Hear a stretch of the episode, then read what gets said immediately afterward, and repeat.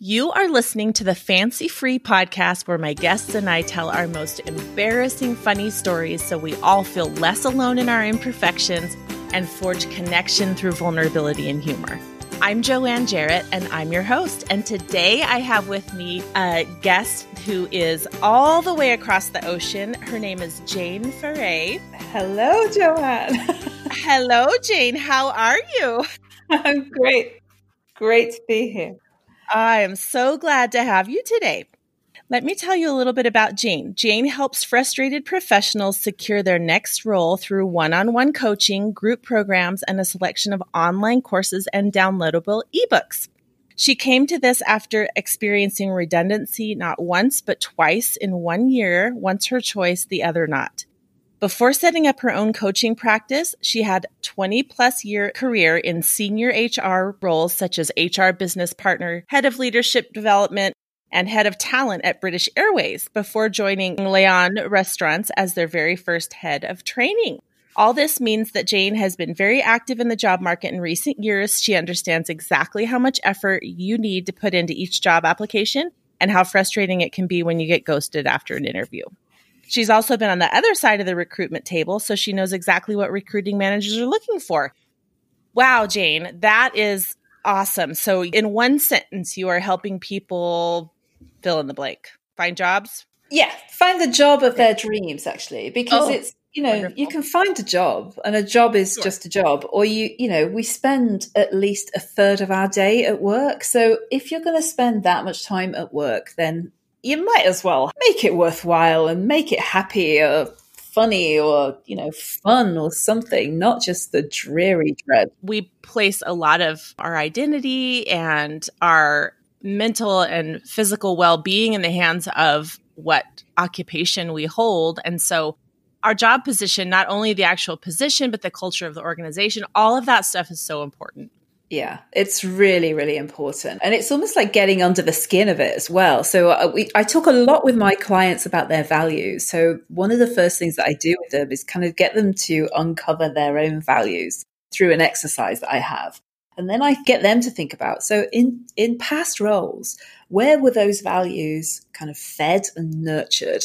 And where were they just kind of left hung out to dry? And you very often find there's a real correlation between the roles where it really matched your values, where you were kind of flying, you're in your zone of genius, you were loving going into work every day, versus those other jobs that were just, there was a real tension and not a productive tension against, you know, you and the organization. And it's almost like getting behind the values of the organization yes to go, what's it really like in there? And is this really a place where you are going to excel? Really putting your finger on exactly what the dynamic is going to be and the fulfillment level is going to be based on things that aren't necessarily obvious on paper. I love that. That's Yeah. so important.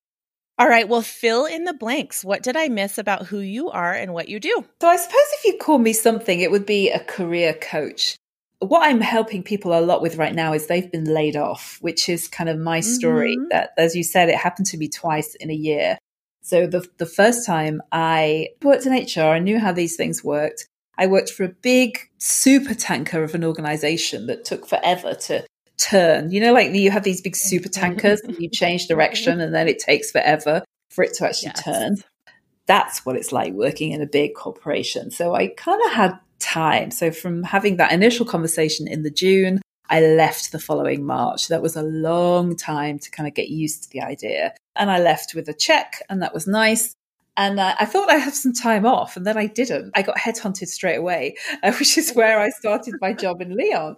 And then that ended after just eight months. And that was a very, very different story. That was come to a meeting on Friday to discuss your future employment. That's it. Now, I've worked in HR long enough to know that when you get a letter saying, come and discuss your future employment, that means one thing. That means there is no future employment. So, Oh, so I turned up for my meeting on the Friday, which was basically, you know, your job no longer exists Ugh. go home, write a handover, come back in on Monday with, you know, your laptop, your phone, keys to the office, all of that kind of thing. Very, very different experience. So I think in terms of what I bring to my clients is I don't know what they're going through because everybody's journey is different, but I know the cycle of emotions that you're going to go through, both when it's Mhm. long and drawn out, which is actually more unkind, I think, versus ripping the plaster off. And almost, you know, you go from having a job to not having a job. And the second time it happened to me, it was two weeks before Christmas. So it was ah. just horrendous. mm-hmm. I, dealt with the shock pretty well. I kind of sat on the sofa, binge watched Netflix, and drank red wine.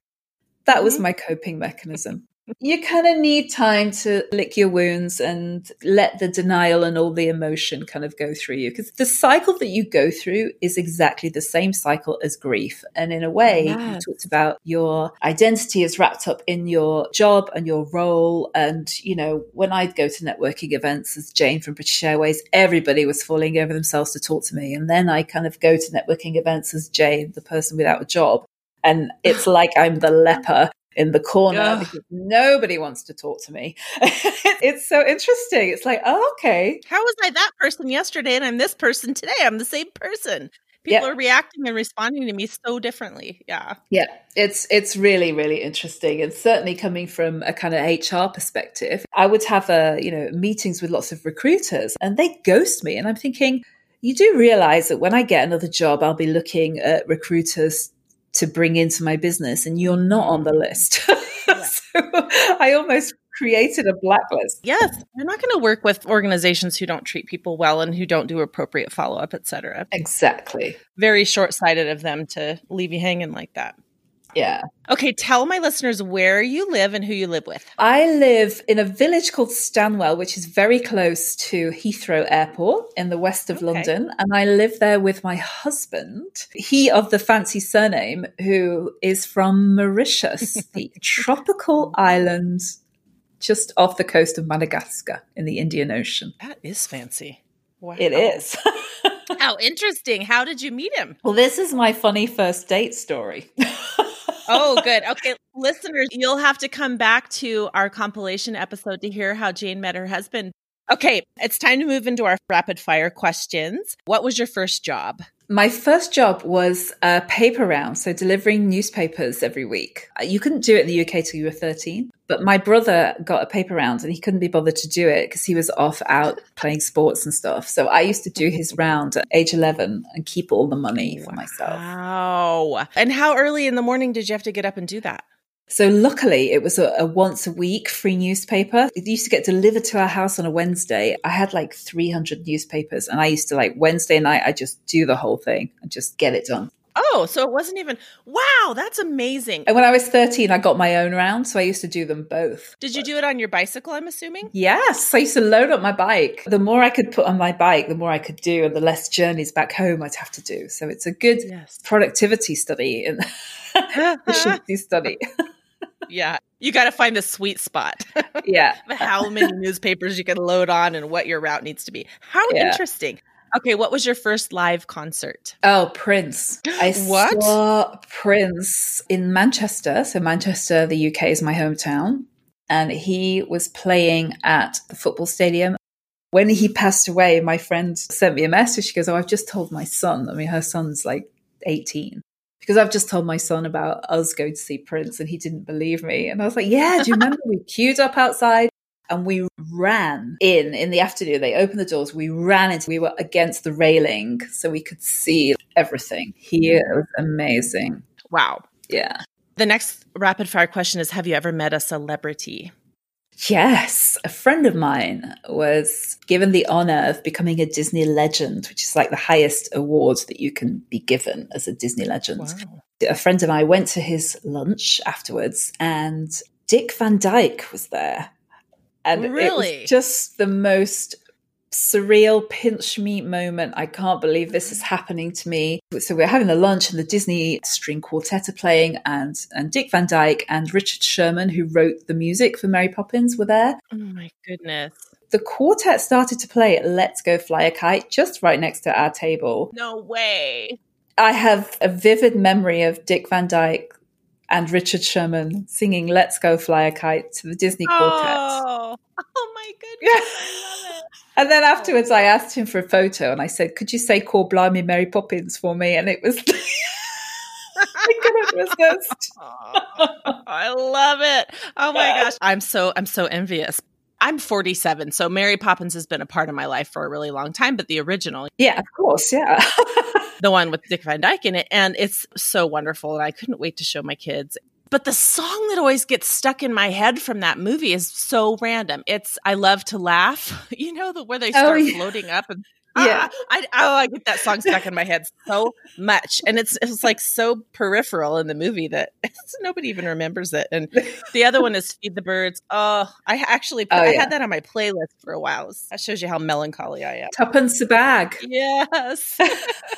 Okay, what TV show are you hooked on, or what has been your favorite binge watch? The Crown, and I think by the time this comes out, the next series will be live, the one with Diana in it. The Crown is just incredible, just the attention to detail, the historical accuracy. I was actually watching a couple of episodes like with my French friend and, and I'm going, oh my God, I know what happens. And he's like, what's going to happen? I was like, can't tell you. it's like, I know the ending. And he's going, did that really happen? I'm like, yes, of course. I'm not going to give any spoilers away. Well, I'm going to link to that in the show notes. I'm looking for some more things to watch right now. So that's so fun. What's your silliest memory with your best friend? Uh, we used to go around to her house and she had a, a, shed. I don't know what you'd call it in the US. So it's like a little wooden hut in her garden. And so we used to go in there and we would write songs. One time we did actually, she always had pets and we put her two rabbits together and thought we'd see what would happen. And then we went off to a school trip and then came back. And then there was lots of little other rabbits. got a little biology lesson there. Her mum went crazy. I mean, God, we're going to go to hell. They did not make it. There was a reason they had separate cages. uh-huh. Sleepovers are not allowed. Mm-hmm.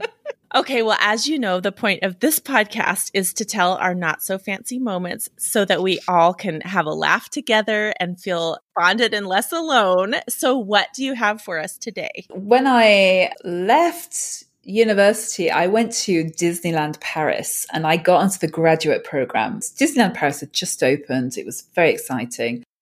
One, I was working in the largest hotel in Europe at the time, and to give you a, a, sort of indication how big it was, it took us the entire evening to do what they call the mise en place. So to change the restaurant from dinner into breakfast.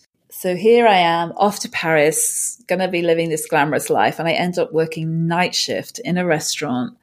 Oh. And uh-huh. my outfit was not anything fancy. It was a blue boiler suit that I would wear. That was my outfit. I had not a glamorous life in Paris. But what I did learn it perfected my French speaking. So I was working with a German guy and a French guy. And the German guy didn't speak great English, but he spoke French, and the French guy didn't speak English at all. So we ended up speaking French. And then it was only when I started my next job in Disneyland, so we sort of moved around, that somebody took me aside and said, Jane, you speak French like they call it like the banlieue, really like guttural, like language of the street kind of French. And you maybe should oh. not say certain words. when you learn a language in the kitchen of a restaurant, you really need to be careful. apparently. Oh, yeah. oh yeah. So all those words that I was like, you know, saying like perfectly were really bad words. That's amazing. ah, that's cute. So, tell me a little bit about this Disneyland graduate program. I have a fascination for Disneyland. I think that if I ever lived anywhere near one, I definitely would have wanted to work there. Oh my God, it was just amazing. I studied hospitality at university. It was one of those things where I'd not really been very proactive in terms of getting a job. And then suddenly it was like, oh, everyone's got a job and then it's like oh i haven't got one. And, and then disneyland paris came to my university to interview graduates and i ended up hmm. getting on the program. I thought i'd better get my backside in gear and get a job. Um, but fortuitous right? So i got i got a great role. And what actually happened was when disneyland paris first opened it was a complete disaster from the kind of customer, oh guest financial commercial disaster Disney had kind of picked up this park and put it in France. There was just so many things on a cultural level that just did oh. not work. What happened was everybody running this program kind of left or got fired. So oh I found myself, I was doing the restaurant and then I moved into kind of service in the restaurant. Then my next placement was in housekeeping, which is really freaking hard. I mean, you're kidding. Oh, After you have a degree in hospitality, you're working in the backside of a restaurant and cleaning rooms. oh yeah. I mean, it's pretty much like that. Whether you you know you go into the Marriott program or the Hilton program. Okay, so you have to learn the whole system and you Yeah. start in those behind the scenes roles. I okay. I started in July, and then just after Christmas, I was just thinking I can't do this much longer. It's it's really hard. This isn't you know I've I've worked in hospitality since I was you know quite young, so I'm not really learning anything. Yes, it's great fun. Everyone's left. We've sort of been left on this program with no leader. And I saw a notice, and it was like come and audition for the parade. So I was like, okay, I'm going to audition for the parade. so, because I'd always loved dancing and singing and showing off. So I went to audition for the parade and I got in. So I then. moved into the parade department. Part of the kind of getting Disneyland Paris back was they produced this incredible spring parade. They called it La Parade du Printemps, the spring parade. And it was like the first anniversary of the opening. It was like this big party and part of the whole rebrand thing. So I ended up moving to the parade, which was like the best job ever. So, Oh, you know, I, can exciting. you imagine turning up to work in the morning and you'd be like, oh, what am I going to do today? Am I in the castle show as Cinderella, as fairy godmother? Or am I going to do the Beauty and the Beast show as Lumiere? Or am I characters in the park? Or am I dancer Oh in the parade? Or, oh my God, it was Fun. the best job ever. And I think there's something magical about being Mhm. at Disney. And all of my really good friends now are friends whom I met at Disney. Really? Just incredible. I mean, we'd go for lunch because, you know, in France, you stop for lunch. And, you know, around the table, there would be Americans, Canadians, Italians, Spanish, French, Dutch. And it was just like this cacophony of noise and different languages and different people. And we're so kind of tightly bound that we all went back a few years ago. So it would have been Oh. 2017. We went back for the 25th anniversary. So again, there was this Oh. huge parade. It was almost like we were back 25 years. It was like, where had 25 Wow. years gone? It's crazy. I have ticked off every Disney park. I've been to every single Yeah. Disney park. Really? I mean, I guess if you have a love for Disney and then you work for an airline, you're kind of Yeah. like, okay, we can do this. That's It- it- cool. wow. Yeah. My last one was actually Hong Kong. So it's around February time. We were coming into Chinese New Year. I don't know if it was a permanent feature, but they had a kind of Zen garden where they had all of the Chinese characters um, in Disney format, as you do at Disney. So the the rat, the year of the rat was uh, Ratatouille. Cute. The year of the snake was the snake from Jungle Book, and I was thinking, oh my god, I'm the year of the dog. So I was like, oh, I wonder who the dog is, thinking it's probably going to be Goofy. And it was actually Pluto. So I was Pluto at Disneyland Paris. We're coming into the year of the dog. It's my year. It's just like this clouds clearing moment where you just are like, Mm. oh, and that's that was my sign where I was like, I need to go and do this business thing you know, because I'd been Oh. thinking about shall I start my own business or not? And it was like, what's the sign? I'm waiting for the sign. And, and it happened in the middle of Hong Kong Disneyland, in the middle of a Pluto statue, because it was the year of the dog and I was Pluto. so it's like a full circle kind of thing. What, what year did that happen? That was 2017. Okay, so wow, amazing. Tell me what happened when you got a, a haircut in Spain. Well, I used to work as um, a holiday rep. So that what that means is that I was working for a British company. And this was kind of in the days before everyone had a mobile phone and the internet. And they would have people based overseas that would welcome British customers. And so I lived in Spain for a while, uh, actually on Mallorca, which is an island in the Mediterranean. And, you know, my hair grows really quickly and I had really short hair at the time. So you have to keep getting your hair cut to keep on top of Yes. it. And I ended up going to the hairdresser. My Spanish was not very good at the time. And I actually ended up with a wedge cut, you know, like in the back of my head, you know, circa mm-hmm. Boyz II Men, like 1990 kind of haircut. And I was just so like, I really don't know what to do with this. And I really don't know how to explain to her that this is just really not what I wanted. But I just did that thing. I don't know if it's a British thing of going, oh, yes, that's lovely. Thank you. And, and then crying when I got home, going, I've got a wedge in the back of my head. She was never the wiser. I never went to that hairdresser again. Do you happen to have a picture of this haircut? No. you did it does not go down in history. that is not to be seen again.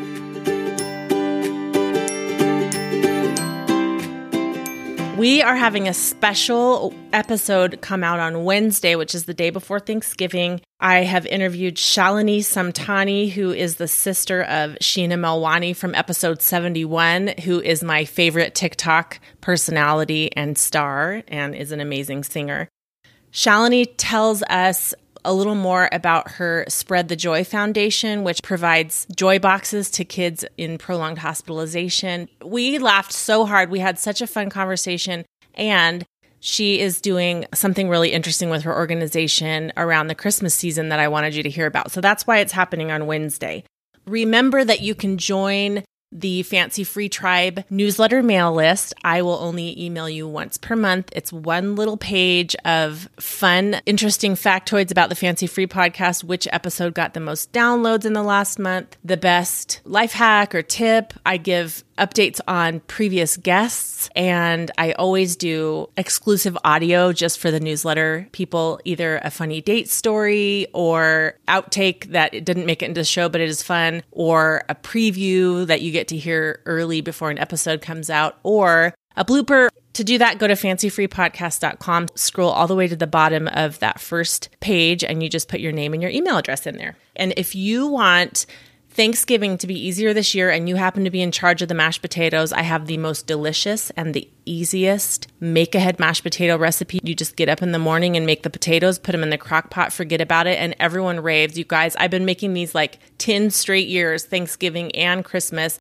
My family would revolt if I didn't make them, and they're so good. They have roasted garlic in them. They're just, are so many reasons they're wonderful.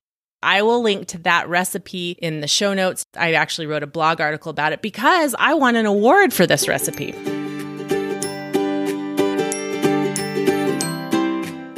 Okay, what is the best piece of advice you've ever been given? Really, just don't worry about what everyone else is saying because they're coming from generally from a place of envy or a place of hurt in some way. So they are mm, kind of so transmitting that onto you the tall poppy is the one that gets noticed, you know, and people don't like that. So rise above. You attract the same number of haters as you do the people who love you. So as the number of people who love you increase, the number of people that hate you increase as well. So it's almost like if you want, you know, it's like Dolly Parton, right? If you want the rainbow, you got to put up with the rain. So it's just the deal. Yes. And just focus on the levers and let the haters do their hateful thing and, and not affect you. Yeah. There's nothing you can do mm-hmm. or say that is going to stop mm-hmm. them. You know, just, you know, what I have learned though in the past is actually to respond with love and kindness, to kind of kill them with kindness mm-hmm. rather than to kind of respond with anger because that disarms them.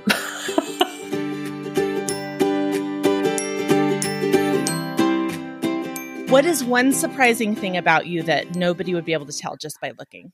I am trained in patisserie by the mm. Cordon Bleu in Paris.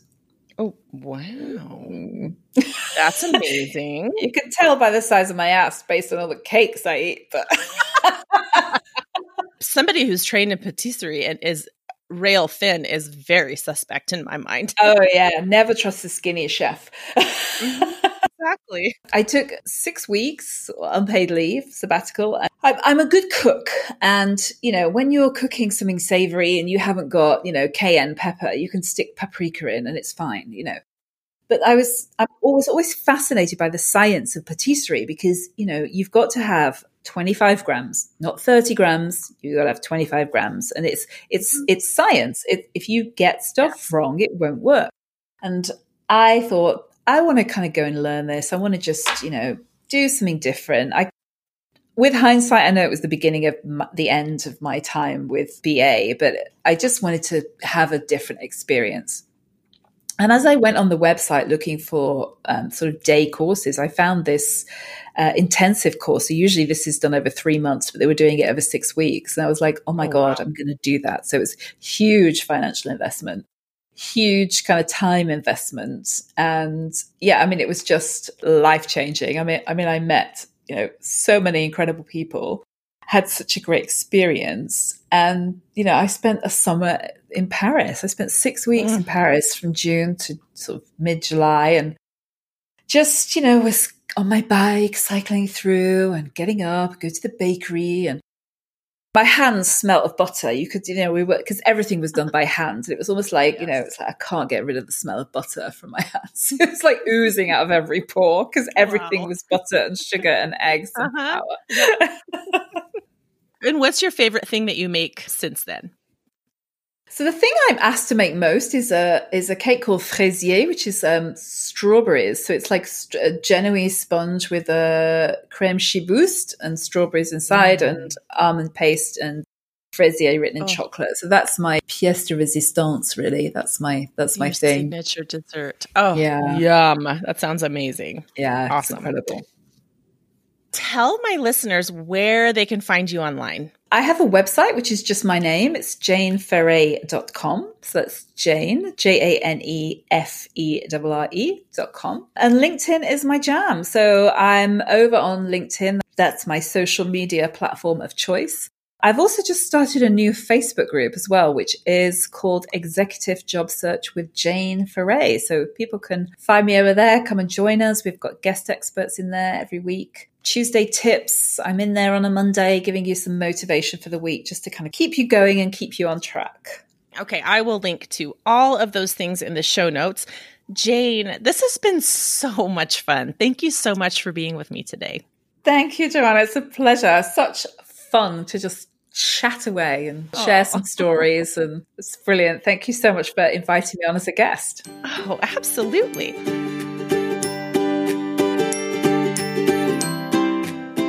Thank you so much for listening to the Fancy Free podcast. Wasn't Jane awesome? I, of course, love her accent, but also listening to her stories of travel were so much fun. And I know you're dying to hear the story about how she met her husband. It does not disappoint. That episode, along with a bunch of other first date stories, will be airing Monday, January 4th, which will be the kickoff to season four of the Fancy Free Podcast. Make sure you check out the show notes for today's episode at fancyfreepodcast.com slash episode 76 to get all the links that we discussed today. Monday, we are having Janet McMorty, who is a fellow physician. She's still practicing and she has a hilarious, hilarious story of miscommunication that occurred in a locker room it's so good. You guys have to come back on Monday to hear that. Remember to subscribe to the show so that new episodes pop into your feed each week. If you have a story to tell, be brave. Go to fancyfreepodcast.com, click the big red button, and record it. And you just might be on the next episode. So much fun. Or if you are fancy and have recording capabilities set up at home and you want to record a WAV file or an MP3 file, then you can do that and then email it to me at notfancy at fancyfreepodcast.com. If you want more connection, laughter, and sharing, join us in the Fancy Free Facebook group. It's our private slice of the internet. We have so much fun over there. The question of the week this week is Do you have any crazy Disneyland stories? Or I say Disneyland because I grew up closer to there, but I guess just any Disney theme park stories or any theme park stories in general. Have a wonderful week and remember, no one is as fancy as they look.